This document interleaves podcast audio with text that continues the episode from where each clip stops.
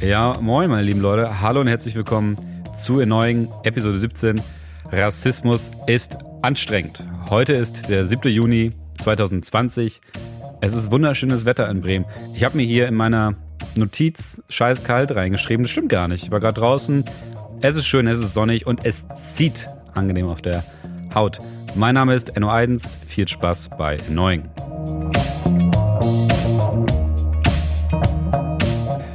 Ja, meine Lieben, schön, dass ihr hier seid. Ich komme gerade von, äh, von einem äh, Stand-Up-Paddeln-Kurs am Osterdeich und wollte heute in dieser Woche eigentlich über die QAnon-Bewegung sprechen, aber das wird aus aktuellen Anlässen mal wieder verschoben. Sorry, Fabian.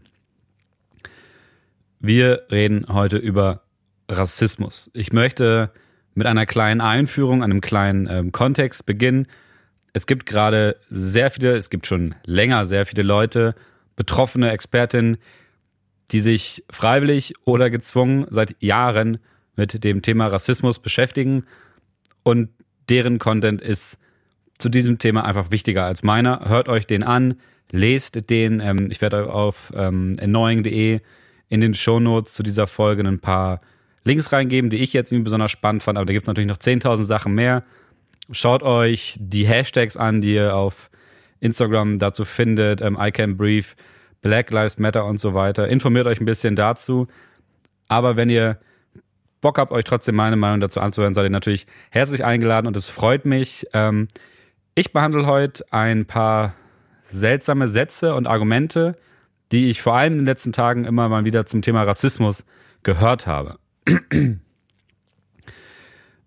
Und die mich, ähm, und das sind Sätze und Aussagen, die mich stören, die mich irritieren, die ich als nicht sehr debattenförderlich empfinde. Und deswegen möchte ich euch heute, wie viel sind es? Vier, glaube ich. Vielleicht sind es auch mehr oder weniger, who knows. Diese möchte ich euch dann äh, heute vorstellen, ein bisschen darüber reden und auch dazu nochmal, ich bin kein Super-Experte, ich bin ein bisschen gebildet, ich habe ein bisschen Ahnung, bin aber längst kein Experte, bin nicht von Rassismus betroffen, also könnt ihr mir gerne widersprechen, euch mit mir streiten, mir sagen, was ich falsch oder richtig gemacht habe. Macht's gerne auf Instagram, at Podcast, schreibt mir, slidet in meine DMs. Benehmt euch bitte ähm, und ich habe auf jeden Fall Bock auf das Gespräch. Das Thema heute wird sein, ja, Rassismus ist anstrengend. Argument Nummer eins, oder was heißt Argument? Punkt Nummer eins. Das Thema Rassismus ist so anstrengend. Das hört man dann meistens, wenn man irgendwie das Thema in den Raum bringt, wenn man darüber mit jemandem sprechen möchte oder jemand sieht, dass eines gerade interessiert. Und dahinter stecken, glaube ich, zwei Dinge und die ich jetzt einfach mal ohne Bösartigkeit zu unterstellen, unterstellen möchte. Das erste ist fehlende Motivation, über das Thema Rassismus ernsthaft zu sprechen und es nicht nur bei Lippenbekenntnissen so wie für mich gibt es keinen Unterschied zwischen Hautfarben, zu belassen. Und zweitens, der Sorge, einen Fehler zu machen, wegen vermeintlichen Ungenauigkeiten in der Sprache, Unsensibilitäten, Kleinigkeiten, die dann kritisiert werden können. Anstrengend, okay. Dazu dann von mir zuallererst die Frage, welches Problem von globaler gesellschaftlicher Bedeutung ist denn bitte nicht anstrengend, wenn man darüber redet? Wie illusorisch ist der Gedanke, man könnte ohne eigenen Fehler, ohne Mühen und Anstrengung über strukturelle Benachteiligung von einer riesigen Gruppe Menschen auf der ganzen Welt sprechen. Dass es anstrengend ist, zeigt, dass wir hier ein relevantes Problem lösen können und müssen. Und ja, natürlich gibt es Fettnäpfchen, in die man treten und Fehler, äh, die man machen kann. Aber was ist denn schlimmer? Das Thema Rassismus, das Problem Rassismus nicht anzugehen oder ab und zu mal auf die Schnauze zu kriegen. Also rhetorisch. Gewalt ist natürlich scheiße, generell. Und wenn wir über Fehler sprechen, über Fettnäpfchen, ein Fehler, der aber, der gemacht wurde, während man mit gutem Willen, einem guten Anliegen über Rassismus spricht, der ist ja nicht das persönliche K.O. Wenn man dann nicht mit der Kritik an der Person umgehen kann und die einfach als, als konstruktiven Teil sehen kann. Ähm, ein Fehler ist es natürlich, wenn man sich öffentlich rassistisch äußert und nicht einsieht, was das Problem sein soll. Natürlich gibt es auch da irgendwie einen gewissen Debattenspielraum, aber so unklar, wie man das dann häufig findet, war das jetzt rassistisch oder nicht, so unklar ist es meistens nicht. Und es gibt auch irgendwie genug Leute, die einem vernünftig sagen können, dass das jetzt rassistisch war. Das ist nicht so, als würde dann immer ein riesiger Mob kommen. Das sind Sachen, die passieren in welchen Promis auf Twitter, aber wenn man selber im privaten Raum darüber redet, ich habe es noch nie erlebt, dass da nicht genug Spiel war, den Fehler einzusehen, darüber zu reden. Und ich habe auch noch nie erlebt, dass die Menschen, die diese Fehler dann entdeckt haben, nicht genug Geduld hatten, den mit einem irgendwie anzugehen und darüber zu, äh, zu sprechen. Also das ist ein gegenseitiger Lernprozess und das habe ich auch immer als solchen erlebt. Und natürlich ist das manchmal unangenehm und anstrengend, aber warum das völlig okay ist, habe ich ja in den ersten beiden Sätzen äh, schon gesagt. Übrigens, diesen Fehler also oder beziehungsweise diese Fehler zu machen, Rassismus in der Öffentlichkeit, ähm, also sich in der Öffentlichkeit rassistisch zu äußern und so, den haben ganz viele Leute in Deutschland gemacht und das funktioniert ganz wunderbar immer noch. Wir haben Tausende, das ist völliger Unsinn, wir haben zehnige, was auch immer das, wenn das so ist, wir haben mehrere Menschen davon im Bundestag sitzen, die gewählt werden, die Rassisten sind. So, also ist jetzt nicht so, als wäre das äh, privater Karriere aus für euch, wenn ihr das mal macht. Das ist natürlich das hier ist ein zynischer Kontext. Bitte äußert euch nicht rassistisch. Bitte seid keine Rassisten. Aber nur mal, um das mal einzu, ähm, einzugrenzen, so diesen Fehlerspielraum, den es da gibt, der ist zu groß. So. Ähm, und zum Abschluss des, der, der, der, des ersten Punkts, es ist anstrengend, sich über Rassismus zu unterhalten, anstrengend, Rassismus zu diskutieren. Wenn ihr es müde seid, von Rassismus zu hören, über Rassismus zu sprechen, Stellt euch mal vor, wie scheiße es sein muss, täglich Rassismus zu erleben. Argument Nummer zwei. Es gibt wichtigere Probleme als Rassismus. Das hört man dann und dann wird dann gesagt, ach, reden wir jetzt schon wieder darüber, ist das schon wieder Thema, sollten wir nicht darüber reden, bla bla bla. Ganz abgesehen davon, dass es bei der innerlichen Debatte kein Argument ist, eine Priorisierung vorzuschlagen, weil natürlich gibt es immer immanentere andere oder andere wichtige Dinge. Das ist ja aber kein Sachargument, das ist ja ein Meta-Argument. Damit kannst du ja jede Diskussion ähm, beenden. Und natürlich, wenn wir auch mal, wir können auch gerne in das Argument reingehen. Natürlich gibt es wichtige andere Probleme auf der Welt. Wir haben einen Klimawandel, der wahrscheinlich ziemlich beschissen wird. Wir haben eine heftige soziale Ungleichheit, auch in Ländern, denen es ziemlich gut. Wir haben eine globale ähm, soziale Ungleichheit. Wir haben einen ziemlich asozialen Kapitalismus in seiner Spätphase und haben momentan einfach noch keine vernünftige Alternative gefunden. Wir haben immer noch einen grassierenden Sexismus auf der Welt. Wir haben Gewalt und Krieg. Wir haben Leute, die sich gegenseitig abschlachten und anzünden. All das haben wir, klar. Aber da habe ich dann direkt eine Gegenfrage an, an, an den Menschen, der das sagt, an euch. Ich sage jetzt mal einfach mal euch. Ich habe hier im Skript immer euch geschrieben. Ich habe euch natürlich alle lieb und glaube nicht, dass ihr alle diese Argumente bemüht, aber das halte ich für so ein, ein, ein, ein direkt belehrendes Format. Diese arrogante Rolle habe ich mich jetzt mal begeben. Halte ich das für angemessen? Habt ihr euch mit den anderen Themen denn so intensiv beschäftigt, bevor Rassismus auf der Agenda war? Oder ist das eher ein, oder ist das eher so ein, hey, ich würde lieber mehr über anderes als über Rassismus in den Nachrichten hören. Mal ehrlich, was soll uns denn daran hindern, all diese Probleme gleichzeitig anzugehen? Und übrigens, das machen wir. Die ganze Welt beschäftigt sich mit diesen Fragen. Ähm, habt ihr da bisher großartig mitgemacht und euch damit beschäftigt? Zudem von der Lösung all dieser Probleme profitieren ja auch die Menschen auf der ganzen Welt. Deswegen ist davon auszugehen, dass die Menschen, die von Rassismus betroffen sind, auch von all diesen Problemen betroffen sind und demnach natürlich auch an Lösungen dafür interessiert sind. Also nur zu sagen, dass das das einzige Problem wäre, was die beschäftigen würde, reiner Bullshit. Deswegen zusammen Lösungen finden, zusammen Rassismus bekämpfen. Und das Problem wird auch gerne, also diese, diese zweite These wird auch gerne ähm, in das Private übertragen. Ich habe ja auch Sorgen und Probleme. Ja, klar. Also wer hat das nicht? Das Leben ist scheiße, anstrengend und voller Leid und Anstrengung und manchmal macht es auch Spaß und wir haben alle unsere Sorgen und Probleme. Aber das grundsätzliche Problem, wegen deiner Hautfarbe pauschal diskriminiert zu werden, haben halt nicht alle. Und dennoch kannst du, auch wenn du das Problem nicht hast, was dazu beitragen, dass es nicht mehr so ist. Was spricht dagegen? Und inwiefern wäre es nicht geil für dich, für mehr gesellschaftlichen Zusammenhalt äh, gesorgt zu haben? Punkt Nummer drei über Rassismus sprechen ist schwierig. Schrägstrich anstrengend. Ich weiß, und ich merke auch gerade, dass meine Formulierung nicht sehr gelungen ist, das ist sehr nah an Thema 1 dran, aber hier geht es äh, konkret um Sprache. Ich höre dann ab und zu, es ist so schwierig, die richtigen Worte zu finden. Man kriegt dann nur Ärger. Über Kritik haben wir ja vorhin schon gesprochen, aber es geht nochmal wirklich konkret um Sprache. Es ist so schwierig, weil wir uns das zu leicht gemacht haben bisher, weil wir rassistische Worte in der Standardsprache haben, weil wir in einem Land mit heftiger rassistischer Vergangenheit sind, leben. Und damit meine ich nicht nur das Dritte Reich, damit meine ich vor allem die Zeit nach dem Dritten Reich, in dem das ja angeblich alles nicht mehr so hätte sein sollen. Ähm, und es ist schwierig deshalb, weil wir uns nie die Mühe gemacht haben, wie wir in einer diversen, einer multikulturellen Welt respektvoll miteinander umgehen und weil Sprache immer bezeichnet und damit auch ausgrenzen kann. Das kann man nur ändern, indem man bei sich selber anfängt, prüft und lernt. Und selbst in der Szene, die sich damit viel beschäftigt, gibt es viele Debatten und Änderungen und niemand stellt sich hin und sagt, so muss es jetzt sein, so müssen wir jetzt diverse Gruppen von Menschen bezeichnen. Aber es gibt gute und viel diskutierte Vorschläge. Und ich finde es wichtig, sich daran zu orientieren, wie vor allem wie Betroffene behandelt und genannt werden wollen. Und dass das alles ähm, und dass das alles kommunikative Prozesse sind, ähm, heißt aber auch, dass es hier keine absolute Entscheidung gibt. Aber man kann sich natürlich trotzdem an äh, großen Debatten und äh, Wünschen von Individuen orientieren.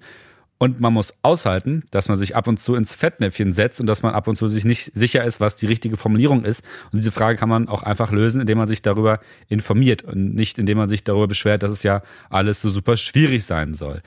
Ähm, denn die Leute, die davon betroffen sind, die müssen es ja auch aushalten, dass sie dauernd scheiße behandelt werden, sprachlich, ausgegrenzt werden, sprachlich. Dementsprechend finde ich, ist das jetzt nicht so der allerschwierigste Teil, sich mal ein bisschen damit äh, zu beschäftigen. Dennoch, das hier ist immer noch Erneuung des Service Podcast. Und deshalb möchte ich jetzt mit euch über dreieinhalb Begriffe sprechen, die ihr in letzter Zeit wahrscheinlich das öfter mal, des öfteren Mal auf den Social Media Kanälen, auf, äh, in den Tagesnachrichten, Tagesnachrichten, geiles Wort, ähm, gehört habt oder gelesen habt. Und da geht es jetzt um die Begriffe People of Color, Schwarze, schwarze Deutsche sowie weiße Deutsche. Und weil ich auf keinen Fall Experte bin, was diese ganzen Begrifflichkeitsdiskussionen angeht, habe ich, ähm, und da nochmal vielen Dank an Vanessa für die tolle Quelle, mir aus dem Glossar, Wörterverzeichnis der neuen deutschen MedienmacherInnen mit Formulierungshilfen, Erläuterungen und alternativen Begriffen für die Berichterstattung in der Einwanderungsgesellschaft, Titel des Papers, das ich euch in den Shownotes verlinken werde, diese Begriffe und ihre Definition äh, rausgesucht. Und jetzt kommt eine kleine Vorlese-Lehrstunde hier im neuen Podcast. Die Quelle ist online angegeben. Und wir fangen an mit dem Begriff People of Color, abgekürzt mit POC, POC, ist eine Selbstbezeichnung von Menschen mit Rassismuserfahrung, die nicht als weiß, deutsch und westlich wahrgenommen werden und sich auch selbst nicht so definieren. POC sind nicht unbedingt Teil der afrikanischen Diaspora. Ursprünglich ist der Begriff unter anderem zur Solidarisierung mit schwarzen Menschen entstanden. Schwarz und Weiß sind dabei politische Begriffe. Es geht nicht um Hautfarbe, sondern um die Benennung von Rassismus und den Machtverhältnissen in einer mehrheitlich weißen Gesellschaft. Inzwischen wird häufiger von BIPOC, Black and People of Color, gesprochen um schwarze Menschen ausdrücklich einzuschließen. Etwas seltener kommt hierzulande die Erweiterung BIPOC, oder BIPOC, Black, Indigenous and People of Color vor, die explizit auch indigene Menschen mit einbezieht. Singular Person of Color. Das ist ein Begriff, den hört man jetzt in den, sagen wir mal so, mit, politisch mittleren ausgerichteten Medien eher selten. Aber zum Beispiel bei Zeit Online gibt es das relativ viel und bei äh, sehr progressiven, eher links ähm, ausgerichteten Magazinen gibt es den relativ häufig. Ähm, was man in allen Mainstream-Medien auf jeden Fall liest, ist der Begriff schwarz. Und da fängt der Bericht mit einem Zitat an von der Initiative Der braune Mob. Zitat, wenn es um Rassismus, unterschiedliche Erfahrungen und Sozialisation geht, ist der politische, ist der politisch korrekte Begriff Schwarze. In allen anderen Fällen gibt es aber meistens gar keinen Grund, dazu zu sagen, ob eine Person schwarz oder weiß ist. Dann wird nochmal kurz abgegrenzt. Farbige, schrägstrich farbig, ist ein kolonialistischer Begriff und negativ konnotiert. Eine Alternative sind die Selbstbezeichnungen und jetzt geht's wieder zurück auf Person of Color, die man dann auch benutzen kann. Ähm, und dazu wird empfohlen, das ist jetzt auch für unsere Debatte natürlich wichtig, und der nächste Begriff, schwarze Deutsche sich mal anzulesen. Schwarze Deutsche in Deutschland leben mehrere, das war, war die Überschrift und jetzt geht's direkt los. Schwarze Deutsche. In Deutschland leben mehrere hunderttausend schwarze Deutsche. Dabei handelt es sich nicht um die Beschreibung einer Hautfarbe, sondern um eine politische Selbstbezeichnung. Begriffe wie farbige oder dunkelhäutige lehnen viele ab. Die Initiative Der Braune Mob e.V. schreibt, es geht nicht um biologische Eigenschaften, sondern um gesellschaftspolitische Zugehörigkeit. Um das deutlich zu machen, plädieren sie unter anderem dafür, die Zuschreibung schwarz und weiß groß zu schreiben. Also, dass man erkennt, hier geht es nicht um Farbe, sondern hier geht es um diese politische Zugehörigkeit. Und, damit wir das Thema auch gleich schließen, gehen wir in den letzten Begriff und das sind weiße Deutsche. Weiße Deutsche wird oft in Rassismusdebatten benutzt. Oft herrscht das Missverständnis, es ginge dabei um eine Hautfarbe. Tatsächlich ist mit Weiß eine gesellschaftspolitische Norm und Machtposition gemeint. Der Begriff wird als Gegensatz zu People of Color, POC, verwendet. Dabei müssen sich weiße Menschen nicht selbst als weiß oder privilegiert fühlen. Und dann geht, wird wieder referiert auf schwarze und schwarze Deutsche. Auch das sind jetzt keine absoluten Vorgaben. Auch die neuen deutschen Medienmacherinnen bieten sich an zur Diskussion. Ich wollte euch nur mal kurz ein kleines Licht auf die aktuelle Debatte um Begrifflichkeiten dieser Diskussion äh, werfen und hoffe, ihr habt Bock, euch äh, selber da ein bisschen einzulesen. Have fun.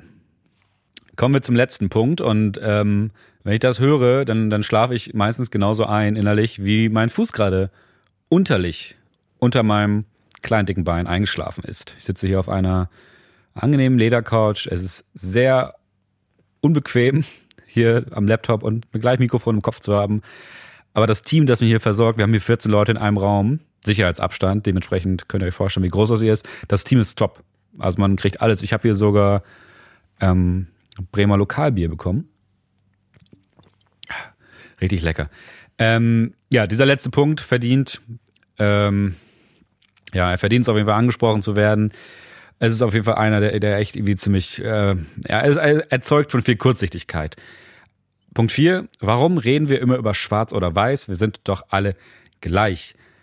Ähm, ja klar, kann man erstmal so drüber nachdenken. Wurde mir jetzt wieder ins äh, Bewusstsein gespült, weil ich tatsächlich mit einem Freund darüber gesprochen habe und dann kurz später ich den Beitrag eines bekannten Hamburger DJ und Amateurschauspielers gelesen habe, der sich auf Facebook länger dazu geäußert hat. Ähm, das Argument ist immer ähnlich. Für mich gibt es keinen Unterschied zwischen den Hautfarben, beziehungsweise ich sehe keine Hautfarbe.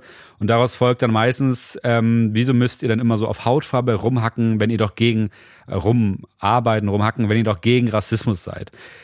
Dazu kann man natürlich erst, also dazu, dazu sage ich, ja, es ist schön, dass du keinen Unterschied in der Hautfarbe machst. Für Menschen, die wegen ihrer Hautfarbe und Herkunft diskriminiert werden und Gewalt erleben, ist es schwierig, diesen Unterschied als äh, vorhanden, als nicht vorhanden wahrzunehmen das Argument negiert Rassismus. Es negiert die Tatsache, dass wir über Rassismus reden müssen. Und, und wie gesagt, klar, die, Grund, äh, die Grundeinstellung ist natürlich ideal, dass Menschen selber nicht rassistisch sind bzw. sein wollen. Das ist super. Aber dieses Argument verhindert, es verhindert es, Rassismuserfahrung zu benennen und es verhindert somit aktiven Antirassismus. Das heißt, es bräuchte sozusagen zu diesem Bekenntnis seiner selbst, dass man sagt, okay, ich sehe keinen Rassismus, äh, ich, ich bin selber nicht rassistisch und sehe keinen Unterschied in, in den Hautfarben, bräuchte es aber noch das Bewusstsein dafür, dass eine sehr große Menge diesen Unterschied sehr wohl sieht und deswegen Menschen diskriminiert auf der ganzen Welt. Und wenn, wenn das nicht mit einhergeht, dann ist das erste einfach nur eine Negation von Rassismuserfahrung, ob jetzt bewusst oder unbewusst, aber es geht einfach viel zu kurz und kann die aktuellen Rassismuszustände auf der Welt einfach nicht lösen. Also dieses Argument, ich sehe keine Hautfarbe, können wir uns eigentlich erst dann erlauben, wenn es gar keinen Rassismus mehr gibt. Und ich fürchte, dass das wird noch ein bisschen äh, länger dauern. Dementsprechend ist das jetzt nicht unbedingt das äh, sinnvollste Argument in dieser ganzen Debatte.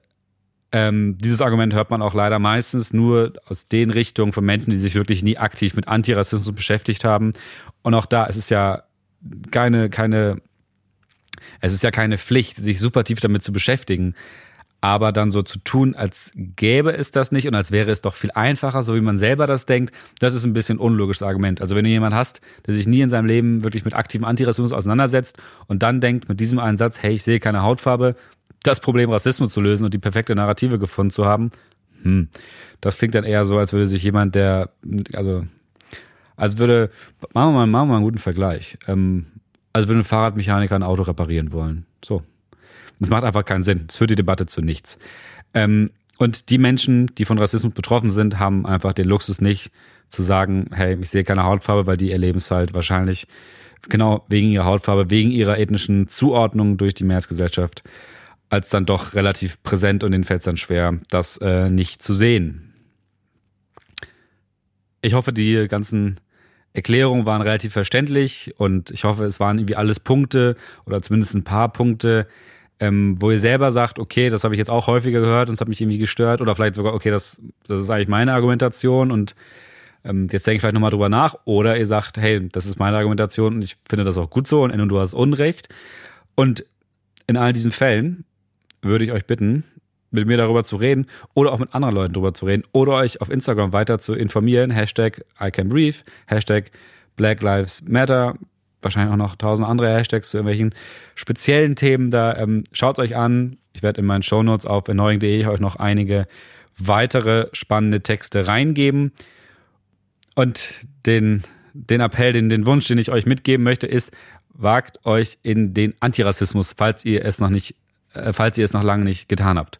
Ähm, es gibt sehr viele Ressourcen, es gibt sehr viele Menschen, die euch sehr gerne da mitnehmen möchten. Es gibt sehr viele Gruppen, die sich damit beschäftigen. Setzt euch damit aktiv auseinander.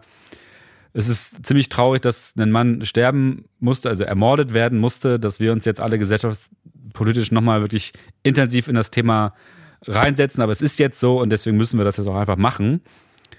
Und äh, ja, gibt es jetzt eigentlich keinen riesigen Kontext mehr. Ich möchte jetzt gerne den, den Übergang zum, zum Outro wagen. Ähm, sagt mir, was ihr von dieser Folge haltet. Schreibt mir bei Instagram at Podcast, was eure Meinungen äh, sind. Slidet in meine DMs. Ich habe es euch am Anfang schon angeboten. Ich bin offen, ich bin gespannt auf euren Input und ähm, ich wünsche euch eine goldige Woche. Lasst euch nicht fertig machen. Küsschen. Ciao.